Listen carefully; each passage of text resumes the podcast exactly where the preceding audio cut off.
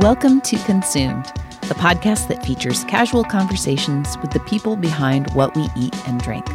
I'm Jamie Lewis, and I just discovered that Consumed hit the top 40 of food and wine podcasts in the US this past year. Top 40. Mind blown. I think you're going to like this ninth season of the Consumed podcast. I interviewed a couple chefs, a brewer, knife designers, a cheese purveyor, produce manager, fitness instructor, farmer advocate, religion professor, singer songwriter, wine historian, and a pizza don. From Paso Robles to Ventura, they told me the story behind the story of what they do and why. Before we get into it, let me give a quick shout out to a couple of key sponsors who make this podcast tick. One is Santa Maria wine grower James Ontiveros with Ranchos de Ontiveros Wines. In April, James's label Native 9 was named among Wine and Spirits magazine's best Pinot Noir of the year in the country. I mean, I'm not surprised, but still, that's a really big deal. To taste those Pinots, head to the station in Los Alamos, where you'll find the most recent wines from Ranchos de Ontiveros, as well as tasty grub from Cisco Kid Catering, like classic Santa Maria style tri tip, barbecue plates, burgers, pork belly tacos, plus beer, kombucha, even avocado toast. Hang out in Los Alamos, enjoy James's wines, and soak up the best of a Central Coast summer. Many thanks to Ranchos de Ontiveros and James for his support of this podcast and his commitment to the growth of the local wine industry. For more information about Ranchos de Ontiveros wines, visit ranchosdeontiveros.com. I'm also grateful for support from Slow Life magazine, which focuses exclusively on the perks of living in San Luis Obispo, California. Keep an eye out for my next food column in the magazine. I did something a little different this time, and I asked a few kids about their favorite dishes and restaurants in town. I was rather shocked by their answers, and I can't wait for you to read all about it. Look for the June issue on newsstands at Boo Boo Records and Barnes & Noble, or subscribe at slowlifemagazine.com. This episode of Consumed is a twofer. When I sat down with Brent Burchett, executive director of the San Luis Obispo County Farm Bureau, I didn't realize he'd bring his wife, Kaya Twisselman Burchett, a sixth generation California cattle rancher. You'll hear Brent's Kentucky roots right away in his accent. He moved to California to advocate for local farmers, protecting and promoting agricultural interests in San Luis Obispo County with the Farm Bureau. Back home in Kentucky, he met Kaya, a Central Coast native and part of the Twisselman family that ranches in the easternmost part of San Luis Obispo County. But Kaya is probably best known for her media appearances in People magazine, Access Hollywood, The Kelly Clarkson Show, and others, having lost 125 pounds and becoming a life coach for folks who want to take charge of their mental, emotional, and physical health. To see just how much people resonate with her, check out her Instagram account at Coach Kaya. Here, Brent and Kaya connect on their love for agriculture, their shared ability to hear where people are coming from, and their desire to affect change at a high level. Have a look at the show notes at letsgetconsumed.com for a recipe for honey horns from Kaya's dad, Joel. Okay, here are Brent Burchett and Kaya Twisselman Burchett. Tell me your names. Kaya Twisselman Burchett. That's a fresh last name for her. We just got married May the 8th. My name is Brent Burchett. Oh my gosh, May the 8th, though. We're very fresh. We just got back from our honeymoon on Sunday. Where did you go? We went to Catalina Island. Oh my gosh. You know, I know because of COVID, a lot of people are going to Catalina because it's, you know, not too far. It's It's within Still in the the state. Yeah, yeah, and it's been fun to see on social media people getting to know that part of our state. Yeah. But you guys, congratulations! Thank you. Thank you. What was the wedding like? It was awesome. We got married at my family's cattle ranch in Carrizo Plains. Are you familiar with Carrizo Plains at all? I, you know, I if I said I was, I I think you'd test me on it and find out that the, the wildflowers are. So Yes, out there, of course. Yep, the north. Fifty-eight. Yes, 58, out Highway it. 58. So that's where my family has been for now seven generations. And so we got married outside at my family's ranch, which was nice. Mm. Um, not the most convenient location because the closest hotel is an hour away. Sure, Um, sure. But all of our friends and family from Kentucky, we had rented a bunch of um, campers, and it felt more like an Indian wedding, like a multi-day celebration because we had people there It on was awesome. Thursday through Monday. Um, it was so much fun, though. It was beautiful. Oh, that is so awesome. And now, so Before um, we started recording, Brent, you handed me a bottle of Kentucky Straight Bourbon whiskey, and I stuff. about lost my That's mind. good stuff too, Jamie. I didn't bring you that riffraff, that low stuff. This is top. It's not not top shelf. It's a medium high shelf. So this is Eagle Rare, and this comes from Buffalo Trace Distillery, which is the only continuously operating distillery in the United States. So they made bourbon during Prohibition because they had a medicinal license, so they could continue making medicinal bourbon. I'm air quoting here. Yep. Uh, but it's a good 10 year age statement. So you look on the back side here, age 10 years. Yep. And in general, that bourbon, you know, 10 years is a good mid shelf stuff. Something that's two years old, that's the lowest bourbon can be. Right. Bourbon can will basically max out at like 25, 27 years old. So that's the peak of the bourbon aging. You won't get any elder in the bottle. That all happens in the barrel. So it's um, good stuff. I just read recently that you don't want to drink. I I like bourbon or and even just whiskey. I like it neat. Yep. Um, so if I'm going to do that, I read recently that it it should be ten years or more. Yes, and if you're doing something, you know, four or five years, that's okay to mix with, but don't mix this stuff with anything. Nope. This is the good stuff to. That's how I like it. I like it a little bit on the rocks. I get the, the big fancy ice. We've got those at home, and Yeah. feel a little bougie at home drinking that. Then you need a good glass, and that's what I'm sorely missing because I put it in a wine glass. nope, That's nope. Need a tumbler. You Yeah. Need to invest in some of those. We'll, we'll come back again. I'll bring you a tumbler. Well, no, now this is a great excuse to do that. Okay, so I had not expected to have Kaya here, and I'm so glad you came. Um, you're you sound like maybe like Slow County royalty a little bit in terms of how long your family has been here. I nearly changed my name to Twisselman just so I could have her. It's a great good- name. it is. too. It is. That's why I, I was I didn't want to um, get rid of it, so I kept it as my middle name because I'm very attached. Absolutely, you should be. That's an important name. How did you two fall in love? Do you want to tell the story? If you're looking for a good partner, just go to the county fair. So at the Kentucky State Fair, I had a uh, booth set up with the Kentucky Soybean Association, which was my former two two employers ago, and just serendipitously next door was the Kentucky Beef Council, and uh, strange enough, it was Kaya's first day on the job. She had just Oh, moved wow. from Europe to Kentucky. Randomly found this job on LinkedIn. She had a nose ring. She was from California, lived in Europe. This is pretty out there for Kentucky Yeah, agriculture. I was a wild card for sure. and uh, she comes in. She's hmm. looking like all dolled up. Like rest of us are kind of like you know working, moving animals, and doing stuff at the fair. And this girl's all got her makeup on. She's looking good. And t- how'd that happen? What what he didn't know beforehand was that morning, as we were setting up the booth for the beef council, I had just started the job, as Brent said, and there was two ladies and a cameraman that came up to our booth and said, "Hey, would you be open to us stealing you away for an ambush makeover?" No. Yeah, and, and I just so I had just got back from Europe. I lived there for a year in Germany, and I didn't spend money on my hair when I was in Europe. Like you could either spend it on your hair or like a weekend trip to Barcelona. Right. I chose Barcelona, so my hair was long, and I would get compliments on my ombre, and it wasn't ombre; it was just really grown out. So it was like it was really long, and I said, you know what? Sure, let's do it. And so they had a little pop up salon there at the fair. They chopped off probably twelve inches of my hair and gave me like an A line bob and dolled me up with makeup. They they had me do a live reveal on the morning television station in Louisville, and I was just like, "Is this how everyone gets welcomed to Kentucky?" And then later that oh afternoon, I met my now husband. So it all works out to look like crap at nine a.m. because you might get made made over to meet your husband. I guess. That's a momentous day for was. you. It really Yes. was.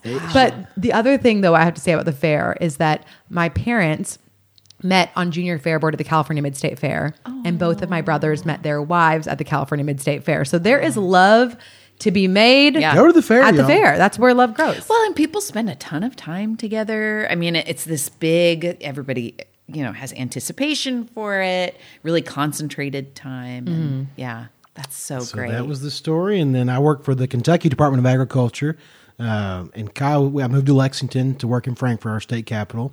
And so we started dating there. And Kaya was kind of homesick. She's got, at the mm. time, she had two cute little nieces that were that, you know, three to four year old age. And she was homesick. And it was an election year in Kentucky. So if you're a political appointee, you're expected to like do all the speaking and go lobby and or campaign for your guy. And I was like, I wouldn't mind skipping that. So we'll just mm. try California. And the Farm Bureau job came open. And I guess they were hard up, and I, they really wanted Kaya, and so I just kind of slid in there.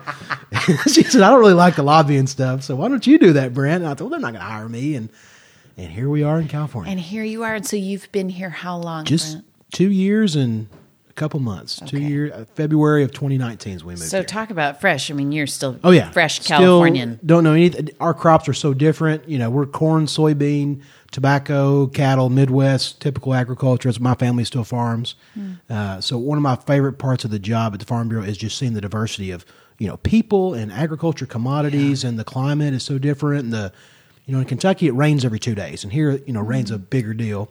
And I remember reading some farm magazine, and they were talking about well, we got four one hundredths of an inch. I said, what do you mean a one hundredths? You know, we say half inch or two inches, three inches when you get a rain, and measuring the evapotranspiration rate, and it's just a totally different uh, production system. Yet California is the big dog in the I whole country, in the world, really. Now, let's just jump into some hard topics. I'm not hardballing at all, but I just, I, I did want to ask you in terms of water, um, which is not a loaded subject at all. No, no- Mr. no Farm Bureau. controversy about water. None. Um, but, you know, I've watched some of these documentaries and I've learned because I'm a native Californian that water just it's not it wasn't ever here before we it's all been redirected from northern california Yes. and elsewhere that has got to be so hard to navigate, especially for some. I mean, obviously, it's really tough to navigate if you're growing something, but especially for you Sure. as the person who is. I'm in charge of making sure farmers are represented, that we have water supply, and we balance, you know, the needs of municipal uses and for people and animals and mm-hmm. crops, and so I'll and get messaging to the Yeah, community. Yeah, yeah. let Yeah. alone understand it, just explain it because you have to really understand something, explain it well. And I, I still struggle with it today. Slow County, the Cliff Notes version is we are very unique in that we are groundwater dependent, not surface water dependent. Mm-hmm. So I think you had an earlier podcast with a lady, I can't forget, remember her name. Yes, Brittany. She's doc- Brittany, she's super awesome. Fantastic. Yes. Yeah. Cool documentary. You'll check that out. Yep. What is that? Where water grows? or- Where where there once was water. where there once was water. Yeah. So Slow County is a little bit unique in that we are not as dependent. we virtually get no state water for agriculture here. So we are all wells pumping that for agriculture. Hmm. Okay, thank you for clarifying that because I actually did not know. Well, I, I didn't either till I moved here, and I heard all the uh, anyway, which has its own challenges. Groundwater is not a, a, a limitless supply. I think the Paso Robles groundwater basin is one of the largest underground aquifers uh, in the western United States. It's a pretty big deal. So I think that was a big draw for investment, knowing that you know if I can, I know the cost to drill a well, I can drill that well, and I have that water source. But you know, there's always pressure from added population for increased agriculture use that it's not a limitless supply. And so we have a Sustainable Groundwater Management Act that Brittany May had talked about, and that is the regulatory vehicle for local decision makers, whether it's farmers, uh, cities, uh, county leaders, et cetera, to come together and try to craft a plan that you know decides what cutbacks may need to be made, what sort of new mm-hmm. infrastructure may need to be brought in. And in California, y'all love fighting over your water. I mean, it is Do just we ever? stuff. Well, God, you see how precious it is. yes, And yet there's this huge disconnect between the the home, you know, if you think of it as like the consumer, the patient, the client, whoever, the person that's home, who's washing dishes, who's taking showers. I when Brittany was on, I was so admonished and convicted by talking to her about she, said on the podcast at one point that her turning point uh, in thinking about waters when she pictured the young women carrying water in um, I think it was in uh, South America, and then seeing her neighbor power washing his boat. I have power washed this house multiple times, Oh, yeah. and I, I just I have a very tough time connecting the preciousness of that resource with my day to day life. and we always will until it's until that tap comes out dry. Until Yeah. we have that moment where we don't have water to take a bath and, and feed our kids with, and it's it's scary. And to think that we are so dependent on that. And the magic of California is the sunshine. So the sunshine's not going away.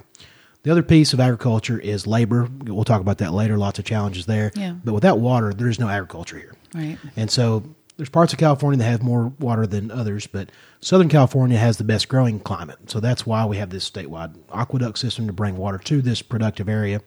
But there's people all across the world that are betting against the sustainability of California agriculture long term. I don't mean environmental sustainability. I mean like the ability to keep going because it's uh, increasingly, you know, climate change is affecting our supply. We've got competing interests where we have you know fresh water that for for good purposes is going out into the ocean to protect habitat but farmers look at their field that they're fouling and say we're not you know making skateboards here we're growing food not nothing wrong with skateboards but it's an essential thing. you can't eat them. you can't eat them that i know of so it's a challenge for us at farm bureau to make sure that we're being realistic about you know what our current level of production is what will our kids be able to do what will our grandkids be able to do and it's totally different from the coast. So here in san luis obispo and uh, Arroyo grande and santa maria um, the coastal area has a lot more rain for those that don't know san luis obispo county. As you get further inland that becomes increasingly scarce resource. So paso robles is a, a world leader in wine grapes and that's an awesome thing for our economy and people and it's a cool what's what what's part of what makes slow county cool Yeah, to visit. We had people come in from Kentucky for our wedding, and we took them on a wine tasting tour. And Hmm. so it's not as simple as saying, "Well, this just affects, you know, the the vineyards or the wineries." This is part of our economies our tourism piece. Yes. You know, we've got the ocean, but uh, wine tourism has become a fundamental part of our county. Mm-hmm. Um, COVID reminded us that we need locally produced food, and when we had grocery stores that went kind of barren for a couple weeks, when the price of eggs and milk and all that stuff jumped up, we said, you know what, these farmers are pretty important. we need to take care of them. This is a it's a special industry, and I, of course I would say that because I'm advocating for them. But you know, if you if you ate today, thank a farmer. Yeah. My uh, friend Zach Andre at Spinaca Farms up, uh, they have some property in Morro Bay, but they're mostly Salinas and Gilroy.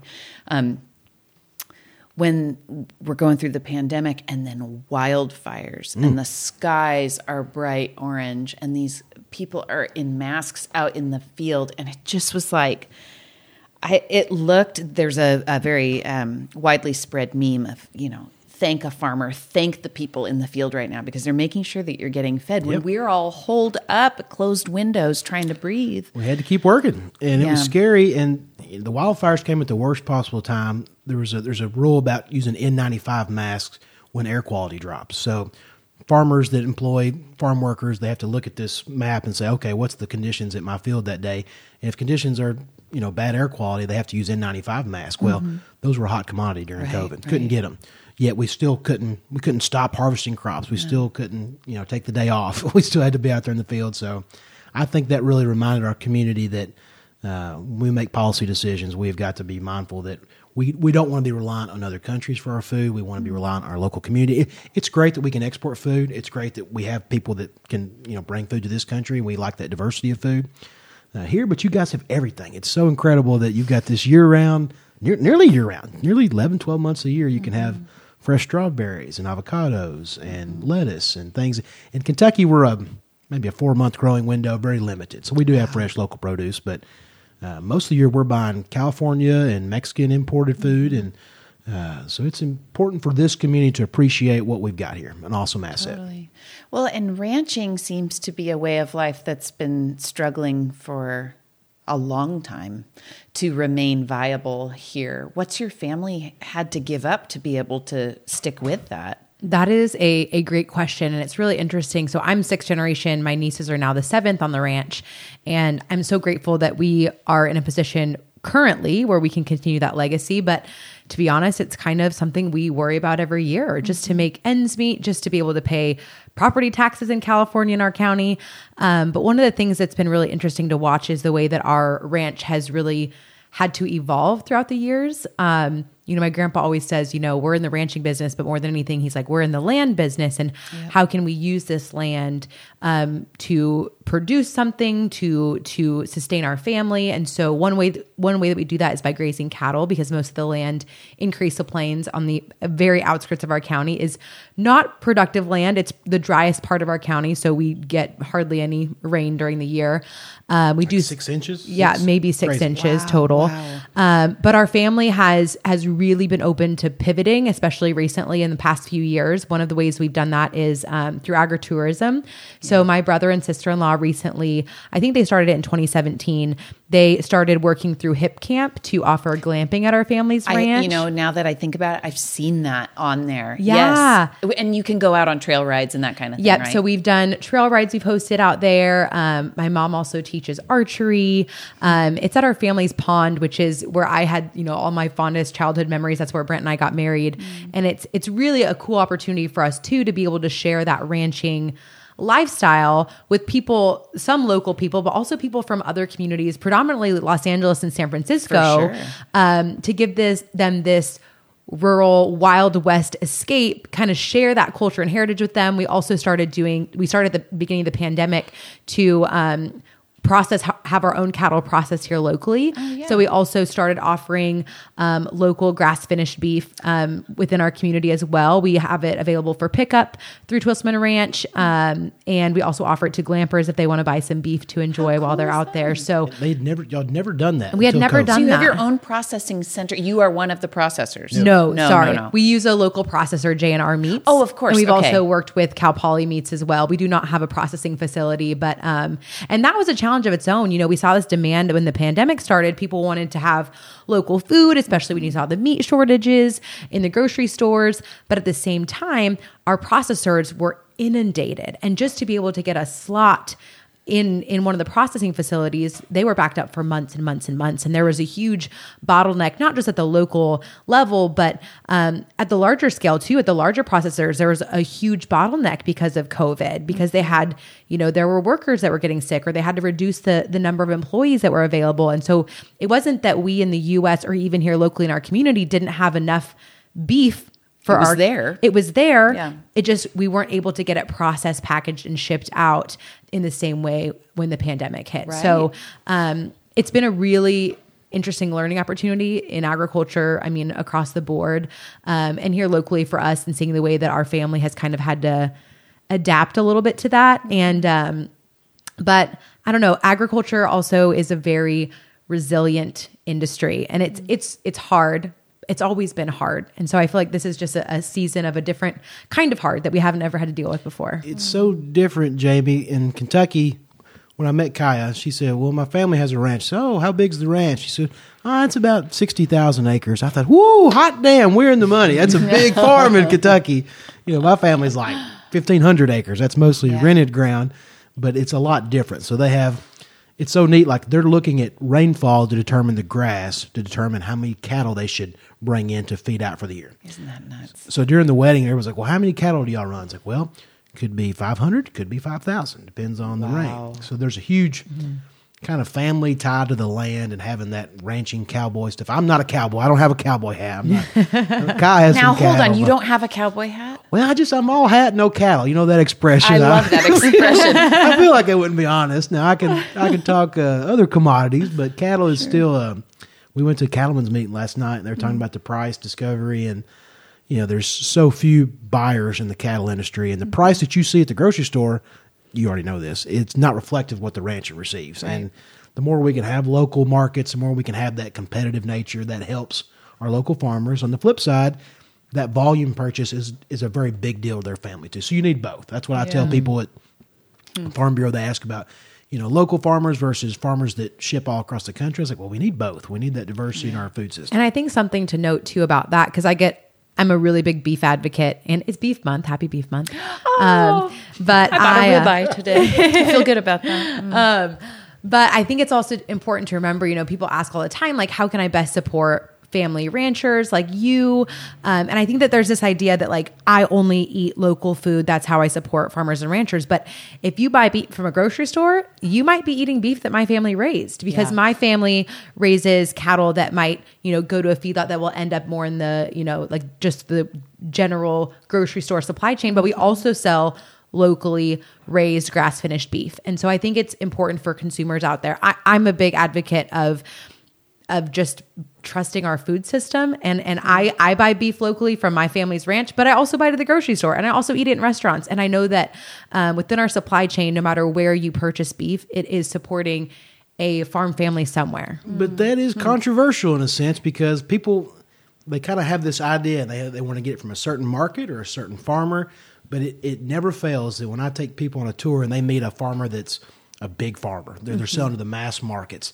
They have a connection with them, and all of a sudden they're like, "I just want your food. I just want yours." Like, well, go to the grocery store. Yeah. Go get my food. Yeah. They don't make it in the back of the you know restaurant or the that's grown on a farm, no matter I, where it is. And I think what's just so beautiful is to remember that um, we are all just we're so lucky to live in a place where we have plentiful options. And so if you Yeah. want to purchase beef from a family ranch who you know personally and can go and visit their operation that is wonderful and great and that's awesome and if you are someone that can't afford to pay those prices and you want to buy food from a from from Walmart, you, your beef from Walmart. That's great too. And I, I I think that we need to, you know, whatever makes sense for for your own personal preferences, whatever makes sense for your budget. I just want people to feel good about the food choices they're making without like the personal shame or guilt about where they I bought it from. You know, I really agree. I mean, I I bought a ribeye from Food for Less today because my great. husband, my kids are vegetarian um, because of climate change, and so that's something that's important to them. Uh, my husband has celiac disease, so he can't eat gluten. I'm the only normal one. um, but just to keep him happy, I'm buying him beef, and then the kids. I mean, it's. I couldn't possibly get everything I need in the way I need it if I were dependent upon farmers markets. I live a big life like we all do. And part of the reason I'm able to have a podcast is that I go to the grocery store. I do go to the market. I actually bought bread from Baking Bread Breaking Bread Bakery today. Um, and I went to Cal Fresh for a couple of special things, and I Trader Joe's and food. I mean, I went to four different places in the name of convenience, which sounds pretty um, pretty um, We all have lives. convoluted, Well. but that was the way I did it. Something you said though, Kaya, it like it made me not because it, it was personal at all, but you said something that made me like tighten up. What was it? I I trust. I want people to trust the food system, and when I hear that, I get really like anxious because I I didn't grow up farming, um, and I love documentaries. There's a lot of them out there. and there's a lot and i just there are so many competing stories about well god about water about um, food safety about you know um, agribusiness all of that I, i've taught ag communications at cal poly and i've written stories about michael pollan who's a, a real hero of mine investigative journalism that's about the quote truth about um, the food system. I think my biggest thing when I hear you say that is confusion.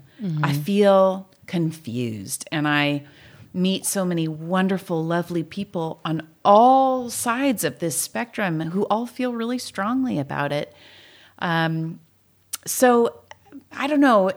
It's a tough. That's a tough thing to hear. I want people to trust the food system because of so many things that we've been told. Do you have any conflict about that for yourself? You know, I think it's I think it's interesting. You know, there is a lot there's a lot of documentaries about everything and they're they're fascinating and it's so interesting to see there are so many sides to these issues. Um, and I think it's important that we stay curious and mindful and hold people accountable across whatever that issue is.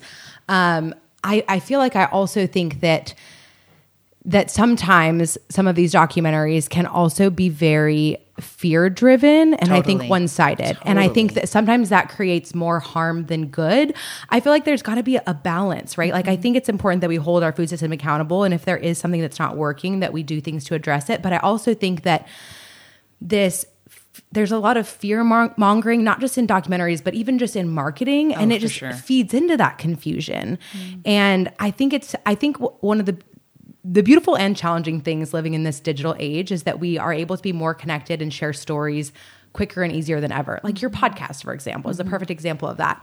And I think it's a, a beautiful opportunity for people within agriculture to share to share their stories too, because I think it's important. And I, I think that there's a shift in agriculture too. You know, in the past, when I think about my grandpa, my grandpa wasn't the type of person that would hop on social media and share and talk about what's going on at the ranch today. I mean, he loves talking. He'd probably love to be on a podcast, but um, we have an industry that in the past was really good at what they did, but they just kind of kept themselves and they didn't talk about it. And I think there was this gap of communication and understanding. And all of a sudden, people are like, wait, but what are you doing? We don't know what's happening. And then there were people that were telling the story of agriculture that maybe weren't from agriculture. And so maybe their perspective wasn't the whole story. Yeah. And I think it's just kind of all fed off of each other and created a lot of distrust and confusion, like you said. And so I think as someone who who was raised in agriculture, as someone who um, is passionate about agriculture, who will, will always have a tie to agriculture in some way, I think that my hope for us in agriculture is that we just continue sharing those stories. Yeah. And when people have questions, like we, we we shouldn't have anything to hide. And I want to just create more storytelling and networking in that way. Um, but I get that there's confusion. I mean, there are so many conflicting ideas. Brent, did you want to add to that or I've got a elaborate on thousand things to say. He's I'm- over here making notes. I know. It's it's funny because I remember you talk about Michael Pollan. I remember when Food Inc. came out, and I can remember. I guess it was when President Obama was going through his transition to become president, Mm-hmm. and there was discussion of Michael being USDA secretary. Oh my gosh, I never heard that. and That's a wild thing. We were shitting the bed. I mean, it was a big thing. Everybody's like, "Oh my god, socialized of agriculture at the end of agriculture." Say, no, it's not. You know, there. On the flip side, we think about farming is we cannot expect farming to look the same. 10 years from now, 20 years from now, as it does mm-hmm. today. Because mm-hmm. things on my dad's farm are different than what his granddaddy did and what kids today are doing. It's regenerative, the new it's sometimes it's a little bit of buzzwords. And I was on a radio show and I said, well, regenerative agriculture is kind of stuff we've already been doing. We have cover crop systems, we have that. And this guy was very offended because he liked that. And we never want to turn people off from agriculture just because it's not what we're doing today. If someone wants to try something that's harebrained and off the wall sounding to me, good for him. Go out mm-hmm. there and knock it out. And we're constantly just trying to define ourselves by our differences. And even in Farm Bureau, we may agree on 99 issues, but that one issue we Yeah. will just fight each other to death on. And anytime we can get together and not be in our computers typing at each other, yeah. I think that makes a difference. And if I could have one wish, Hmm. I would make everyone try to grow their own food for a year. And I think everyone's paradigm on pesticides, antibiotics, hormones, organic, conventional, water usage, I think it might not change, but you'd be more fulfilled in your arguments. You'd have a more realistic sense. Kaya and I, we kill every plant that's in our house. We, we're ag people. We love our animals. We love cattle and livestock, sheep, and the diversity of agriculture, but that's just not our skill set. And so it's a lot easier to criticize the food system when you're not having to do it. Yeah, I yeah. When everybody had to grow their own tomatoes during COVID, I think that was laughable. And I had friends of was mine in Slo- yeah, Yeah, it was hilarious. Everybody was posting all their dead tomatoes and peppers, and our cats at home eat all of our plants. They're just they shred everything dead. Yeah, but right. uh, I always joke that um, Brent grew up on a crop farm, so he's in charge of the house plants, and I grew up on a, a livestock farm, so I'm in charge of our livestock, which is our cats. Right. and they are thri- they're thriving. So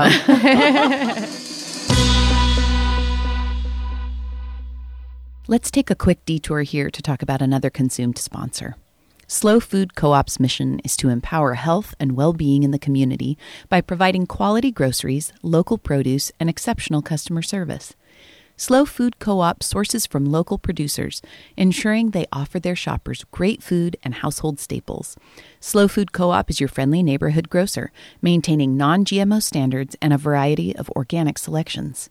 You can find SLO's only community owned grocery store on their website at slowfood.coop and visit the SLO Food Co op in store at 2494 Victoria Avenue in San Luis Obispo, California.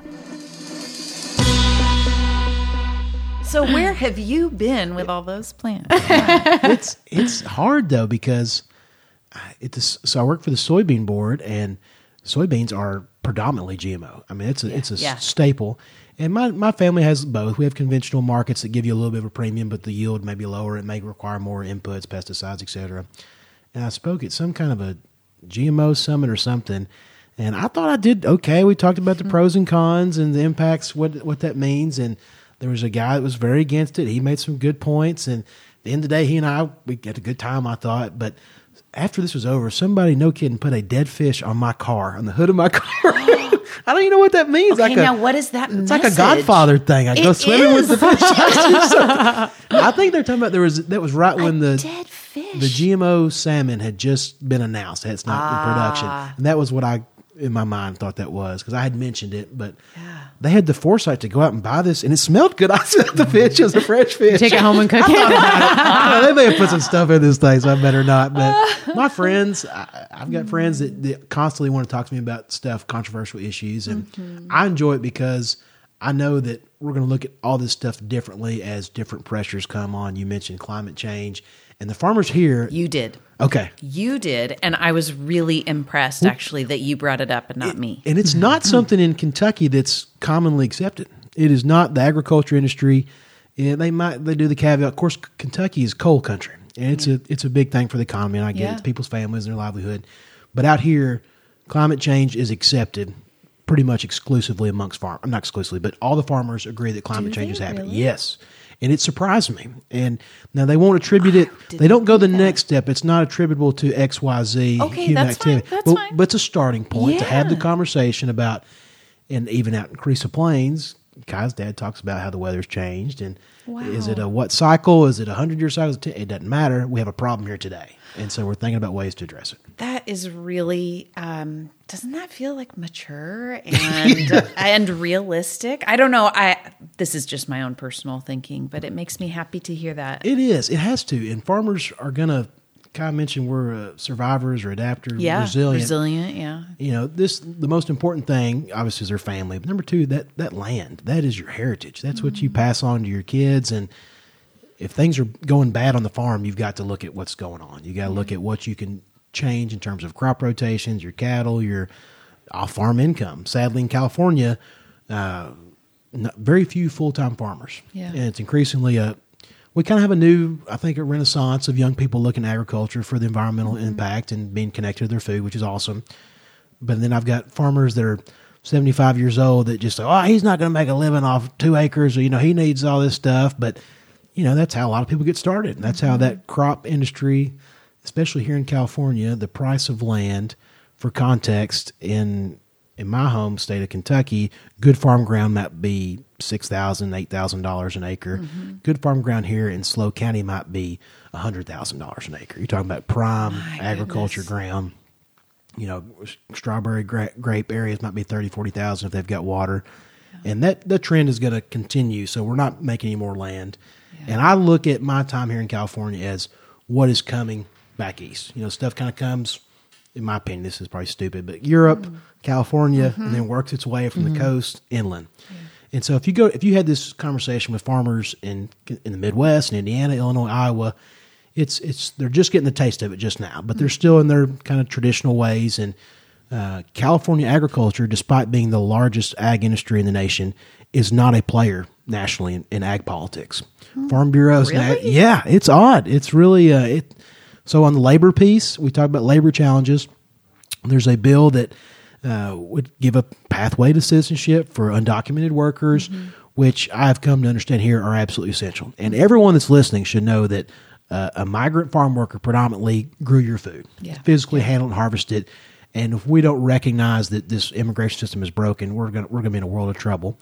And the conversation though nationally is illegals build the wall, all that stuff, and it just amazes me that California is the big player in the agriculture, but they're not politically driving the conversation. We can't get stuff passed like um, it's the Farm Workforce Modernization Act. Representative Yeah. Carbajal has been an advocate or for, and uh, it's it's changed my perspective. And working on COVID stuff, we work with farm worker outreach for vaccine administration. I and- saw that. Yeah, big deal. It You changed were my critical to that, well, though. we helped. We tried to help, and yeah, it was probably the coolest thing I've ever done. And it w- was it a one day, or, or was, has it been multiple days? It it started. The my most involvement was the first two, so we called it Farm Worker Fridays, and it was a multi people collaboration. Um, there's a group called the Promotores, the Herencia Indígena. I'm going to butcher that, I'm sure. Anyway, people that work with Spanish speaking and Mixteco speaking populations.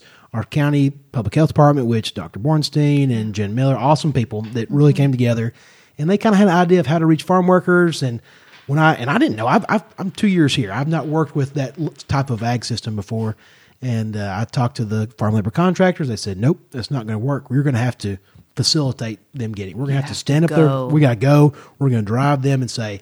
This is an option. We're all getting it as your employers. You're welcome to get this. We think you should. So we got 500 farm workers vaccinated in maybe two hours. It was crazy. Oh, my God. Like assembly line. It was amazing, and Yeah. people were crying and ex- I'm not in a happy way, like just so Yes, relieved because this was like right now we're you know, people know what time of year we're speaking, but in May right now we're having a hard time getting vaccines out. The people that want the vaccines have got it, but back in March. People were calling my Farm Bureau office and mad. Why don't we have the vaccine? And it was a, this battle, Mm-hmm. Freaking out, freaking yeah. out. And so it was a pretty big effort. Then we got 2,000, I think about 2,200 farm workers vaccinated in the month of end of March and April.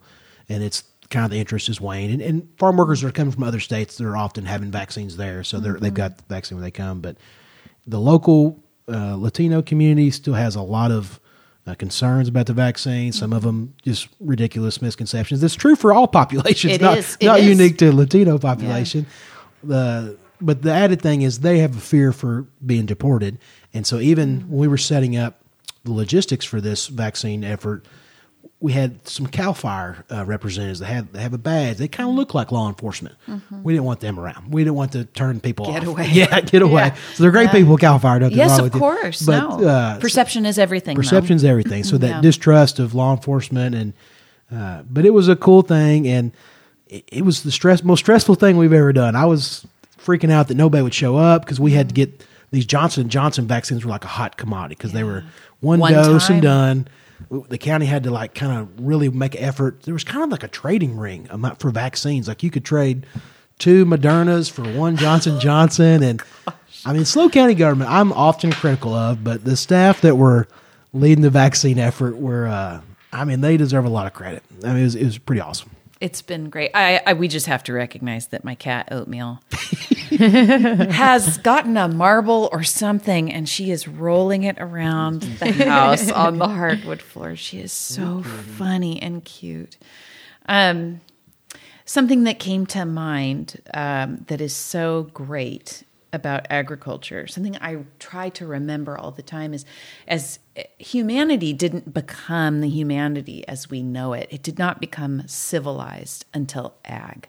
It's so critical to our humanity that we are no longer just hunters and gatherers. We plan and we program and we watch the skies and we watch the dirt and um, that's something I think we can all get behind is we will not go further any further as a civilization until we remember how we got here. And ag is it's the whole reason.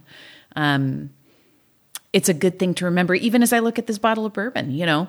It's well because it's a work of art. We all know that good like good bourbon is really special. It is. but it's been planned and there's a history there there is um, you know a legacy to uphold and um, that's no different than jerry Rutiz down in ag growing jerry's berries you Jerry know? is my man. You've not looked in your bag yet, but I've actually got a magazine. That's so crazy. Oh, what do you that. have? So they got some Farm Bureau swag for you. Yes. So so I, I swear we didn't set this up, but look who's on the cover of our magazine. jerry Jerry, 2020 Agriculturalist of the Year, Gosh, and i love this man I do too. His wife Marie, and they're great. We I went and visited them about two weeks ago. Mm. I was trying to show my Kentucky friends the diversity of SLO County agriculture, and Jerry is. I said he he basically raises vegetables on sand. They go, Yes, what do you mean? It's like it's really Yeah. sand. We don't have that in Kentucky. You know, we're clay, more loamy soil.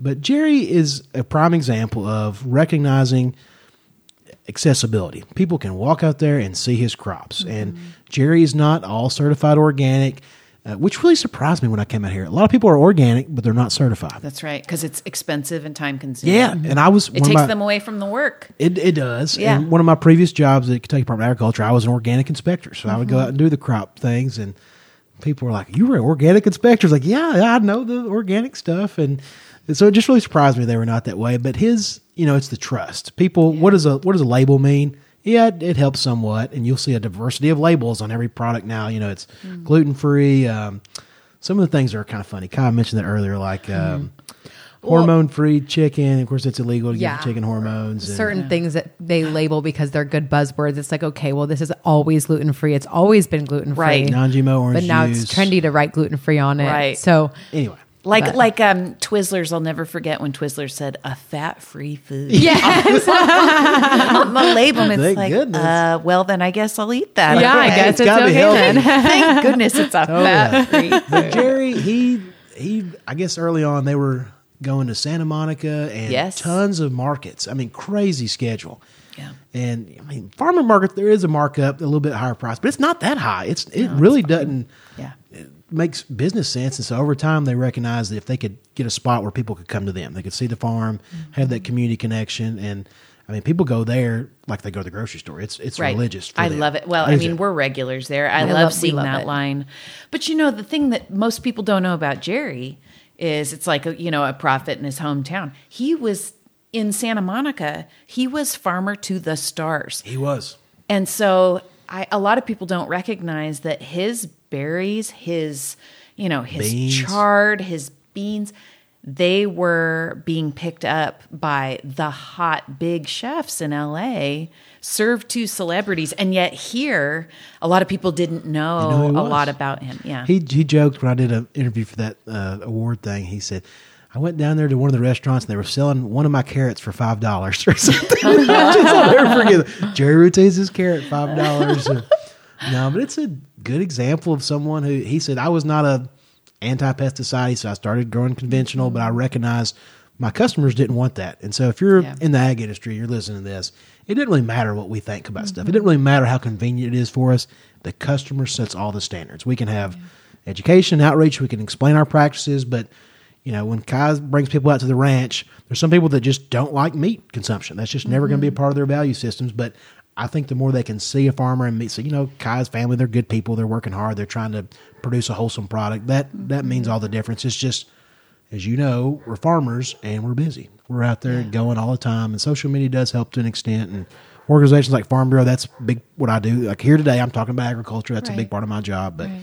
at the end of the day, I, I'm worried about our conflict kind of like in our politics it's either my way or the highway right and wrong and that's not productive that's not going to improve our food system I feel I don't know why it is this week, but it feels so heavy. The polarized, the I don't know, the just um, it, it's unprecedented in my lifetime. Anyway, I've been here forty three years, and I I've never seen it like this Yeah. before. And it's beginning to break my heart because I have two little ones who I want them to inherit a place that knows how to play well with each other in the sandbox. And um, anyway, that's a whole other long conversation. But what I get from you, Brent, is well, for both of you, is uh, a diplomacy there because you have lots of different people that you're interfacing with, and diplomacy, especially in ag, I found is is like money in the bank. absolutely and it's kaya's family's ranch they do the agritourism and a lot of their clients are los angeles and san francisco people that have never seen it probably never seen a cow in real life Right. it's a totally shocking experience to come out there and on one hand i get excited when people are learning something new about agriculture but it also scares me it also scares me when this is a true story. I heard someone else tell it. So I thought, I wonder if I made this up in my head. Or if it's, but I went to a school and some girl asked me about uh, if chocolate milk. She goes, I know it's not all cows, but it's, it's the brown cows, right, that do the chocolate milk. And I was like, well, that's kind of Are we talking college student or Yeah, the elementary? high school, high school students. No. high school. That's what I'm sorry. That was the point of the story. It was not a kid. It was a young adult, and wow. they were so sure, like of what they were saying. And I thought they were putting pulling one over on me, but uh, Mm. I could tell they weren't. So I was like, no, that that's added later. It's a flavor because you don't want to offend people. And uh, what was there? some ad that says, "Why don't y'all quit killing beef? You ought to just get it Get from it the from grocery the store." store.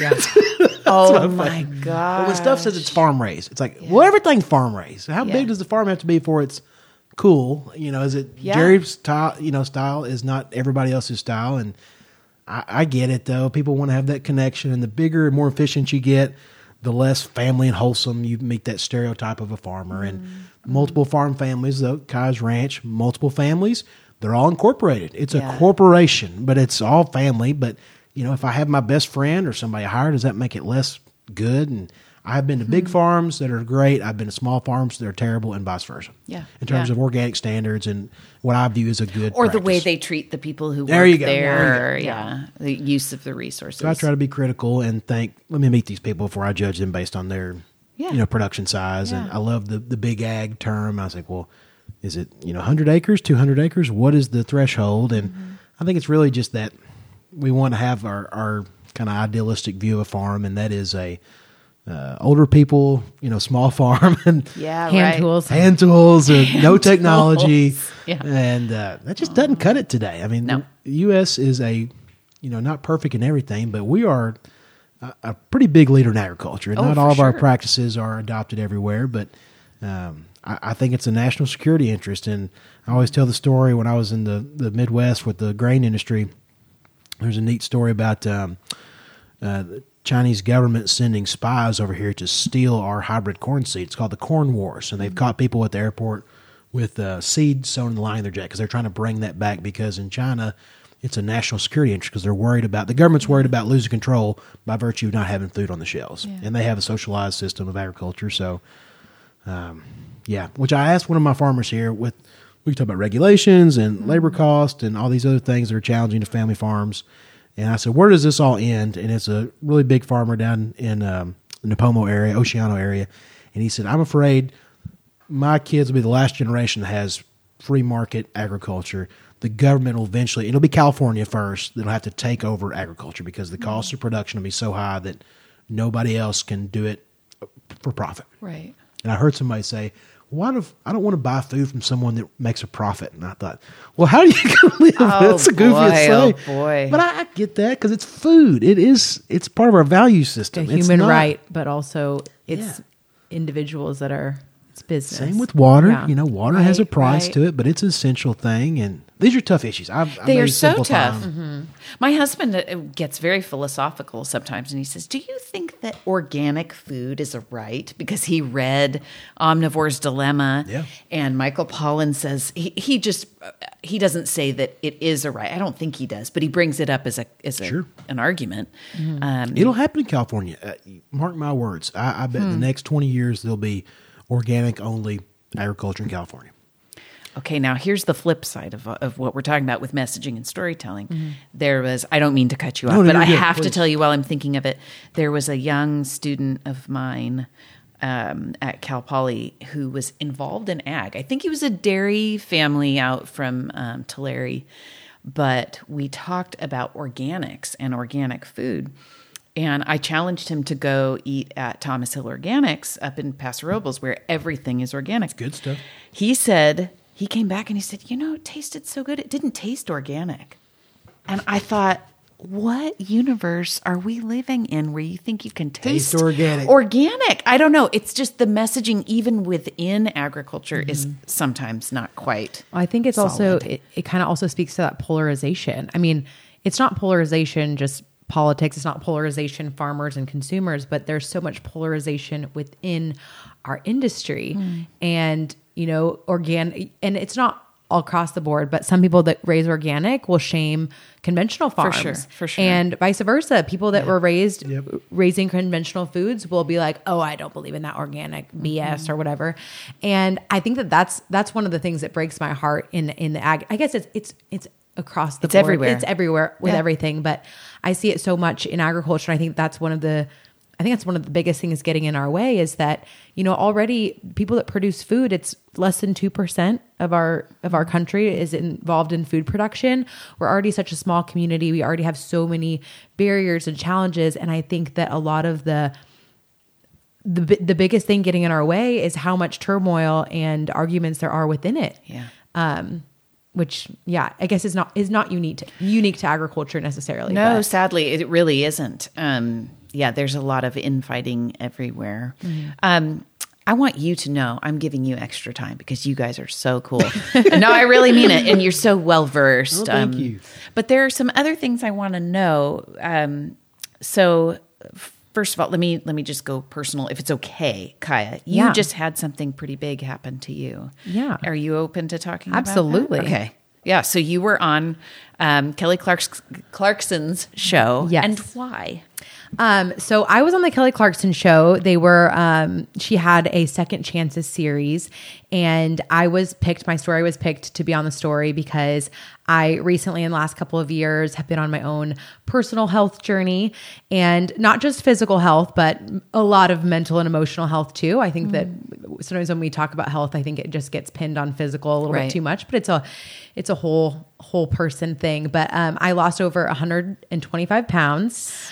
Um, so and- great. Yeah, and so even before the Kelly Clarkson show, um, actually last year, last May actually, um, I was featured in People magazine, and my story was shared on Good Morning America and Access Hollywood, and it was translated into a bunch of languages all over the world, which was just such a wild experience. Um, really talking about my health transformation, and it's been so cool. Now I actually I actually accidentally became a life coach because of my personal health Because people are like, tell me, tell me how you did it, and all Yeah. the things and um so i i started coaching on the side um early last year and then i switched to full-time in july of 2020 full-time coaching. And Oh, you're doing it full time. full time now yep. Life coaching and speaking. And it's been you know i grew up in agriculture and production agriculture. Um, my young professional career was in agriculture communications.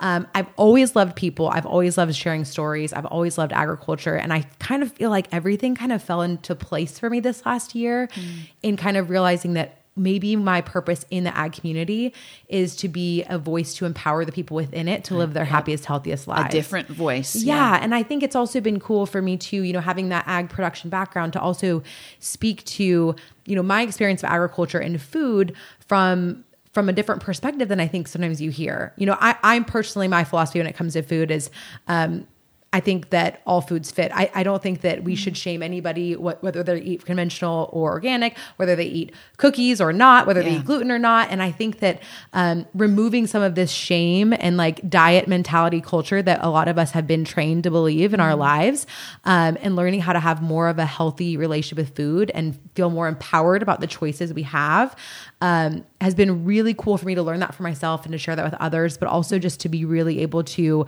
um, for myself, discover that my personal my personal battle with my my weight and my health yes, part of it has to do with diet and exercise, of course, but the root of it, and I think the root of it for most people, isn't that we don't know how to eat healthy and move our bodies. We know. Yeah.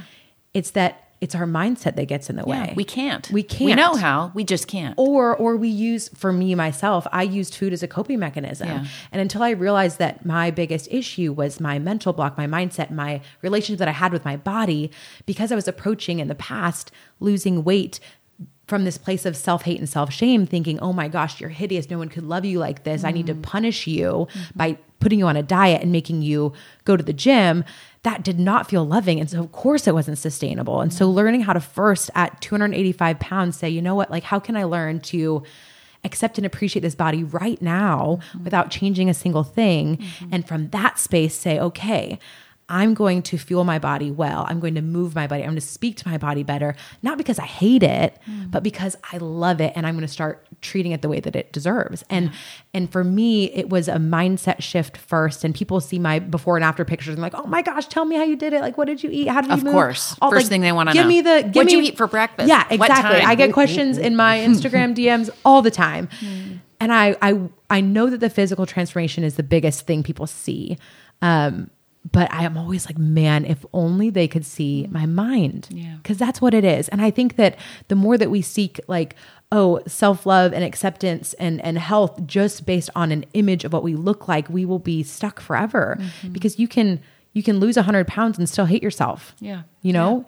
And and I think that a perfect example of this too is, you know, I think there's a lot of women out there who have most of the people that I work with are women who look at pictures of themselves maybe in high school when they're younger. They're like, oh my gosh, look at me then. I was so thin mm. and I thought I was so fat. And I feel like that in itself is a perfect example that it was never about the weight. It's never about your body. It's all about your perception and the way you think about your body. It's mm-hmm. such a mindset thing. I think that's, you know, for everything, whether it's business, it's all about mindset. Whether it's your health, it's all about mindset. I think that everything in our life really is rooted in that that mental space. And so it mm-hmm. feels like such a, a cool gift. You know, I used to think of my battle with obesity and body image as like my greatest curse. And now I really am at this place where I feel like it was my greatest blessing and this this gift that was given to me that now I have this amazing opportunity that I never imagined was possible to be able to empower others in this beautiful way it just it's the biggest honor of my life. That is so great. As you're talking, well, first of all, you're just glowing, girl. Oh, thank It's you. Very cool.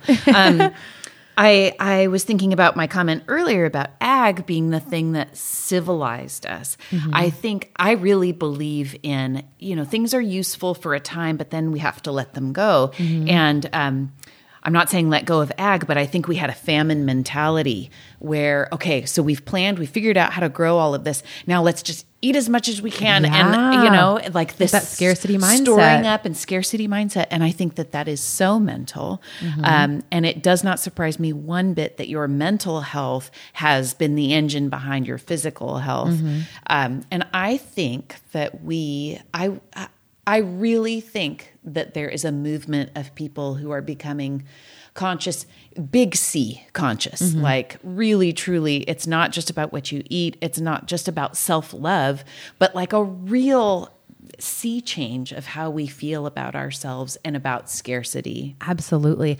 And I think it's also, you know, and you hear it a lot right now, especially with the pandemic, but I think we're finally getting to a place too where it's not as taboo to talk about it. No. You know, I feel like in the past, talking about mental health was like, oh, she must be a crazy person that's going Yeah. into an institution. And um, finally, I think that we're getting to a place where our society is destigmatizing the discussion around mental health. right. Um, and we're we're talking about it more. We're talking more about mindfulness and different ways to cope and um, process things. And uh, I'm so grateful for that that that conversation is being had now. Um, I wish it, and maybe it was being had when I was younger and I just wasn't listening. don't but I don't think it was.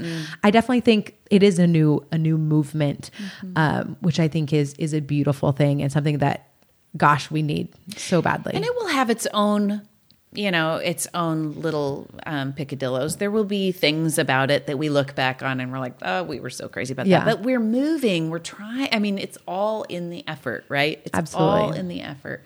Okay, so Brent, I want to ask you. What a good catch, right? I mean, come on. Well, you fire. did. You won. You're I know, winning. I know. Um, you uh, let's be real farm bureau contacted me you saw Yes. value in coming on Absolutely. and talking i want to make sure that i honor what are the things you want people to know especially in san luis obispo county about the farm bureau about ag what what do you want people to know our primary mission is make sure farmers and ranchers can continue to farm here in this county. So at the end of the day, I'm at the board of supervisors. I'm at the in Sacramento back when we could go in person. When you join Farm Bureau, you're a member of the County Farm Bureau, the State Farm Bureau, and American Farm Bureau. A diversity of opinions, a, a diversity of production methods, and so we're not this monolith of big agriculture. I've got farmers that grow a hobby farm. I've got farmers that are growing for thousands and thousands of families and everything in between. So I hope in this community we recognize what an awesome resource agriculture is. I want people to think of, I don't really care if they associate with Farm Bureau or not, but appreciate farmers and ranchers and know that when you drive down the highway and you see all those crops and those fields, farmers want you to be engaged with them. They really would like you to talk to them. And I know it's weird to pull hmm. into a field and talk to farmers and farm workers, and hmm. often there's that, that language barrier or some kind of issue that you're afraid to go talk. But uh, we have got to bridge this gap between consumers and farmers. We've got to be recognizing that we've got increasingly uh, diverse challenges on whether it's water and labor, uh, pesticide usage. You could go through markets, trade, all this stuff, and I'm afraid farmers are just kind of in their own little silo, and they're, they've been historically talking to themselves. So we want people to feel comfortable coming to farmers and having that conversation because we don't. Uh, It's hard for our members to even um, know where to start sometimes. Yeah. A lot of them don't even have a Facebook or social media, Right. so they just get turned off by what they see and and when stuff comes out in the media, they're just like, why do people feel this? Like, why are they, why are they suspicious of us all the time? So my hope would be that uh, whether it's through Farm Bureau, whatever vehicle, we have a, a community alliance of family farmers. We work with an organization called. You ought to bring this guy on your podcast, Jeff Wade with um, Slow Money, Slow Food. Oh, Movement. I You know Jeff. Okay, Yes. Oh, and I awesome would guy. love to have him on. Jeff He's doing good cool. work. We're Yeah. meeting tomorrow. He's an awesome guy. I work with a lot. Yeah. But just recognize that we've got to come together. We can't have this small farmer, big farmer fight. Mm-hmm. It's it's the old paradigm. We can't have this environmental versus agriculture. Uh, so my hope is that people will look to Farm Bureau as a vehicle to come together to just support your local farmers and ranchers. Whether you're doing that by you know, shopping at the farmers market. But if you have questions about food, uh, we're happy to facilitate that. We're uh, a 501c5 nonprofit, so we don't, you know, make money off people. We're, we're a membership organization. Uh, we're always looking for members. I slipped a membership form in your bag, Jamie. So just so you know, Like I could be shameless, one? you can be a member of Farm Oh Bureau. And that money just basically goes to make sure that we're telling our farmers and ranchers' story, that we're addressing challenges, whether it's Paso Robles groundwater basin, uh, whether it's stuff happened here in San Luis Obispo, market access, getting food. There's a great uh, resource here by the SLO Food System Coalition called the Paradox of Plenty. Uh, we work a lot with the food bank to make sure that our farmers know how to connect those surplus Yes. goods. Big, big thing. In the, and COVID really highlighted that. That was Yeah. uh, scary time. And we have, as you mentioned, this huge production that often doesn't get. Um, yet we have people that are hungry. It's such a weird thing, especially here in SLO County. We've got. I can't remember what the increase of the food bank was, but I want to say it was quadrupled the number. It was crazy. massive. Yes. And yeah. uh, Garrett Olson, the food bank, he could be a great resource on learning. But I'll make one plug for another organization, Glean SLO. Have you guys, you know Glean SLO, Jamie? I do, but I haven't had them on, and I just believe in what they do so They're much. awesome. You need to get Willie on here. She is the ringleader mastermind, and they've been doing it for I want to say like 15 years. It's been a long. Yeah, And I, I got to go on a glean and kind of profile some of their volunteer leaders.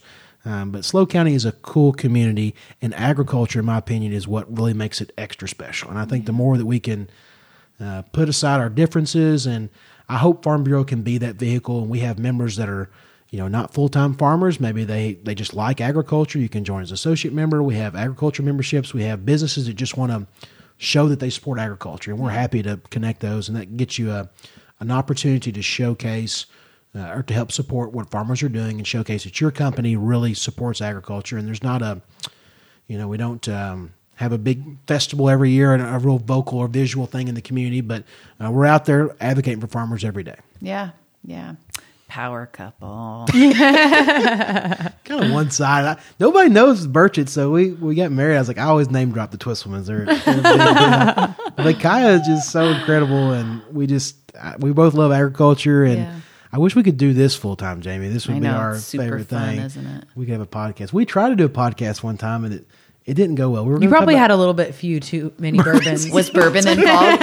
yeah. Just one about guess. Yeah. and- no, Kai's awesome, and if it wasn't for her, I wouldn't be here, and I would never leave my old Kentucky home for just anybody. So, if you're going to be stuck in California, this is n- this is like the best. Place. This place is to be. where. Okay, Absolutely. I totally Great. agree. do it. You're welcome. Yeah, right. Big major thanks. Okay, so I ask everybody on here if it were your last day on earth and you wanted to celebrate a life well lived, what would you eat? What would you drink? And who would be there? Oh my, that is a good question. Brent, you're starting. Oh, that's easy. It would be um, at my granny and pa's house, and it would be all those good Southern foods you hear about that you're not supposed to eat a lot of. The Go ahead. fried chicken, hominy, uh, purple hull peas, black eyed peas, um, green beans, mashed potatoes.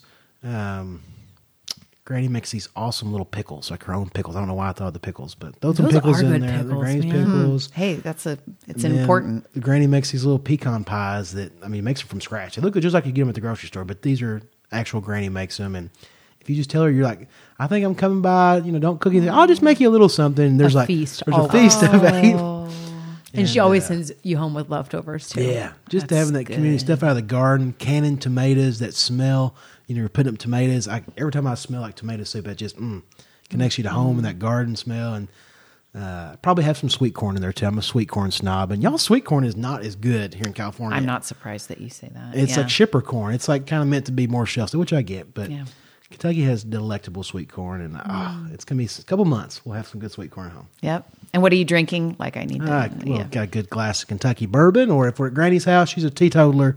Just some water. That'd be Mm-hmm. Yeah, good. good. Some good water. And I'm guessing that so you have your family and you've got Kaya there. Yes, Yep. yes, that'd be awesome. Okay.